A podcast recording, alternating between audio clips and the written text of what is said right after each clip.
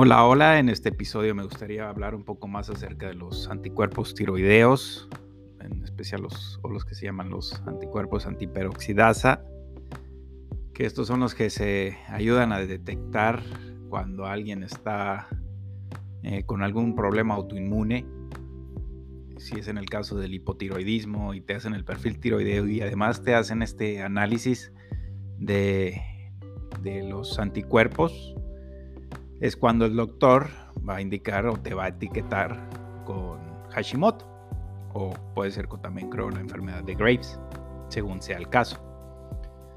Algo que creo que pasa, me pasó a mí cuando te dicen, pues tienes los anticuerpos elevados. Los doctores normalmente te van a decir, bueno, pues toma la pastilla levotiroxina y listo, ya está.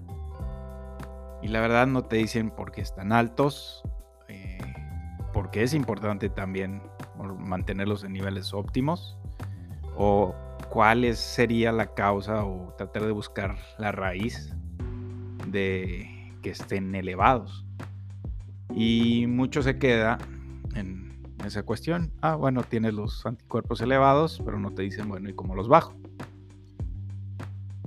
Eh, hice una búsqueda ahorita antes de realizar este episodio en Google, porque también es algo que creo que muchas personas que estamos aquí buscamos en internet si el doctor no nos está dando las respuestas y ya fuimos con dos, tres doctores, buscamos en internet y tampoco vemos tantas soluciones, vi que en las primeras respuestas estaba o que más que nada menciona qué es el anticuerpo, qué es una prueba, para qué se usan las pruebas de anticuerpo, cuáles son algunos síntomas que se pueden tener, ejemplo, el aumento de peso, cansancio, caída de cabello, estreñimiento, depresión.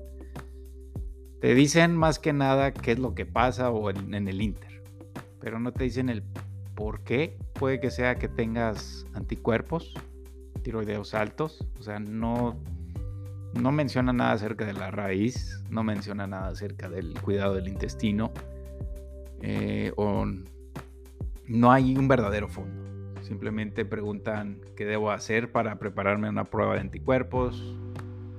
¿Hay algún riesgo en la prueba? ¿Qué significa que sea positivo eh, este tipo de resultado? Dice que se encontraron anticuerpos TPO o tiroglobulina y esto nada más indica que tienen enfermedad de Hashimoto. La mayoría de las personas con enfermedad de Hashimoto tienen niveles altos de uno o ambos tipos de anticuerpos. Pero no dice más, no va más. Entonces, ¿qué es lo que hace uno? Va a las siguientes páginas. Y aquí también otro de los principales que encontré en Google fue, bueno, el aquí ya menciona el tratamiento y habla un poco más acerca de la levotiroxina. Habla sobre pues, qué, es la, qué es una hormona sintética, cómo se usa este esta terapia, el control de la dosis, como lo he ido hablando en, otros de los episodios. Y dice, pues efectos de otras sustancias, es necesario combinar hormonas. Aquí ya de medicina alternativa, eh, ya empieza a mencionar, y aquí hay menos hay tres párrafos que hablan sobre el uso de la glándula tiroides de cerdos, eh, este tratamiento de la hormona tiroidea disecada que en algunos casos ya en algunas personas están prefiriendo estas alternativas naturales, o más bien estas vías naturales más que alternativas, como, como ejemplo, ¿no? Pero igual no sigue sin mencionar eh, por qué están elevados eh, y van, por qué no van más allá de qué es lo que se puede ir, ¿no? Habla aquí también vamos a ver, voy a estar checando un poco la página. Y básicamente, pues esa es la página de tratamiento. Ya lo otro habla sobre, sobre la consulta del doctor, etcétera. Y a medida que vamos viendo y buscando, y, creo que es esa parte que mm, la verdad no sé, desconozco por qué no se está tomando en cuenta lo que es el, el impacto que tienen los alimentos en el intestino. Y mucho se dice que en el caso de algunas personas con, no puedo generalizar, voy a hablar un poco más de mi caso, en mi caso, y es casi también muy general, pero el, gluten es algo que impacta a la, glándula de la tiroides. Yo, y voy a hablar con los análisis que me hice, por ejemplo, cuando volví de Alemania y fui con el, cuando estuve buscando otra vez un doctor endocrino que sea bueno, que sea humano, que sea un poco más racional, que estuviese más pegado a esta línea de, de la medicina funcional o de la medicina holística. Pues, encontré un doctor que la verdad son, simplemente me pidió el perfil tiroideo, que es T3, T4, y la TSH. En ese entonces, eh, unos meses decidí dejar de tomar la pastilla de, la levotiroxina y mi perfil mostró un 4.29, que creo el rango mayor estaba entre 2 y 5. Y la verdad es que no sentí, me fui sintiendo un poco mejor, la verdad. No sentí, pues empezaba a dormir un poco mejor, pero pues yo sabía que tenía que ir con un doctor.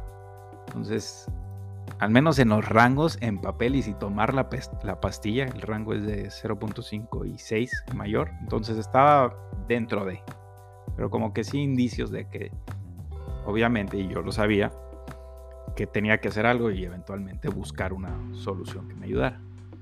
Pues al ver que el doctor simplemente estaba escuchando, pues yo le platicé mi historia clínica, tenía música reggaetón de fondo, él escribiendo en la computadora, la verdad no sé si me estaba escuchando o estaba simplemente anotando. Me hizo la ecografía y simplemente me dijo, ¿sabes qué? No te quieres operar del nódulo tiroideo. Y y sí me quedé con esa cuestión y esa sensación de, creo que este doctor no me va a ayudar. Y, pues sí, en 15 minutos, ¿qué doctor te, te va a entender o va a tratar de buscar el fondo? Entonces ese fue mi resultado en el primer análisis.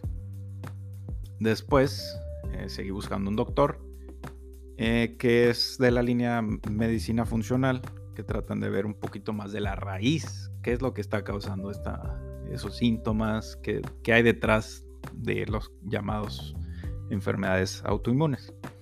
Encontré uno de la Ciudad de México en ese entonces para alrededor de noviembre. Simplemente volví a compartir porque estaban algo recientes de, agosto a noviembre. Me dijo, bueno, compárteme todos los estudios que tengas y pues le compartí todo el historial. Y no fue hasta mayo del 2021, que pues de haber iniciado también ya un tratamiento con él que se enfocó más que nada, primero todavía sin tomar la levotiroxina, fue con pura suplementación de vitamina D, vitamina B, también en algunos otros, eh, pues combinaciones de vitaminas y minerales como el selenio, el zinc y también de yodo, que son muy importantes, y para ver también qué otros parámetros tenía y que iba mejorando.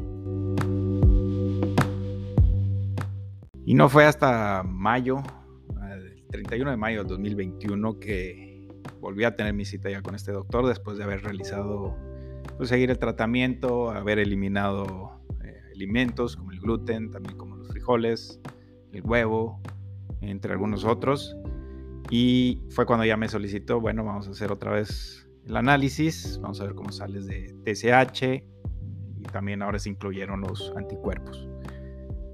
Esa vez mis anticuerpos habían salido de 1536 de un rango de 0 a 5. Entonces, pues de 5 a 1500 ya es un mundo, ¿no? De diferencia.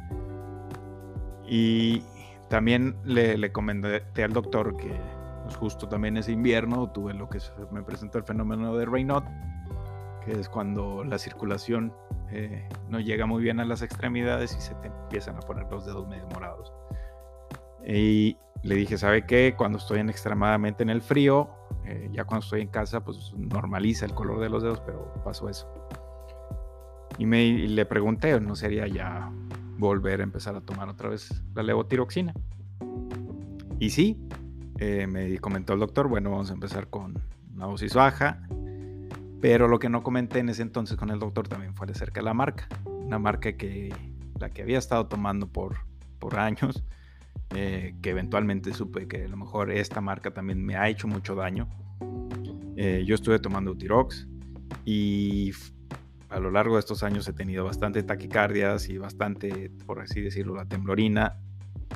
Y no me ayudó mucho a dormir bien en los últimos años antes de llegar a este punto de este último año, de 2000, a finales de 2020 y 2021. Y pues también comenté con el doctor acerca de los anticuerpos y, me dijo, bueno, vamos a seguir con esta misma línea, eh, vamos a seguir igual con los suplementos y ahora vamos a agregarle pues lo que es la levotiroxina, también para ir disminuyendo. Y sí, eventualmente pues me mandó la receta, me mandó con Eutirox, yo tenía mi duda y pues le hice caso al doctor, compré la misma pastilla y eventualmente al mes volví a sentir una taquicardia, una presión de pecho horrible. Fui a la farmacia, cambié de marca, pregunté por otra marca, eh, la marca que, este, empecé que tenían se llama Caret y dije, démela, entro en lo que vuelvo a conseguir la llamada con el doctor, eh, pues tengo que cambiar, no puedo seguir tomando aquella, que aquella que ya me ha hecho a mí mucho, mucho daño. Y sí, al platicarlo con el doctor, me recomendó esta marca que ya la había comprado. Entonces me dijo, bueno, cambia eh, y pues programamos la, próxima cita. Pasó el tiempo, eh, pues tienes que darle tiempo a lo que es la, el efecto que puede tener la hormona de la pastilla. Seguí con la misma línea de hacer mis jugos en la mañana, eh, despertarme temprano, tener una rutina de ejercicio y también pues ahora también incluyendo lo que es pues, la misma dosis de, la levotiroxina, ya con otra marca, sin tener problemas de sueño, ya sin tener caquicardias, entonces la pastilla me cayó a mí súper bien. Entonces, como que ya sentía en mí que estaba retomando otra vez ese rumbo de, volver a sanar. De mayo a lo que es a fines de agosto, que tuve otra vez mi cita con el doctor ya con los estudios, me volvió a solicitar lo que eran los anticuerpos TPO. En este caso salí en 811. Entonces de 1536 bajé a la mitad, casi casi la mitad, en 811. Sigo estando por encima del rango de los 0 a 5, pero es un avance, un avance que he tenido en lo que ha sido pues este tiempo que ha sido para mí de trabajo, o no trabajo, pero de cuidado personal, o esa parte del amor propio, a, quererse y sentirse bien para poder estar bien y después reflejarlo en lo que es el mundo. Entonces, ¿qué recomendación yo doy? O más bien, ¿qué he hecho para reducir ese número? Fue básicamente eso. Buscar qué alimentos me han ido afectando a mí. Cada cuerpo es diferente, cada quien es único y esto, eh, lo que es una dieta nutricional se debe de individualizar, pero también creo que no solo por la recomendación del nutriólogo o, lo que dicen eh, los Instagramers o todo esto, no por lo que yo pueda decir también, sino porque yo ya hice, me hice mi estudio propio. A mí me salió que la carne, el maíz, eh, la manzana, el plátano no me generan anticuerpos, reacción autoinmune, eso los puedo comer a diario. Luego hay otro tipo de alimentos que salió que puedo variarlos, como es el pollo eh, o algunos otros, inclusive algunos otros alimentos como el tomate. Y pues era una lista muy larga, que los que sí me generaban a mi reacción autoinmune era la cebolla, no mencioné el gluten, el huevo. También los frijoles no estaban en esa lista, lo hice en Alemania, pero salían las lentejas. Entonces dije, pues, si estoy sintiendo estos síntomas cuando como frijoles, dije, bueno, y son primos de las lentejas, pues adiós. Y entre otros. Y uno, un alimento que sí estaba entre los alimentos que podría intercalar eran los lácteos y la caseína.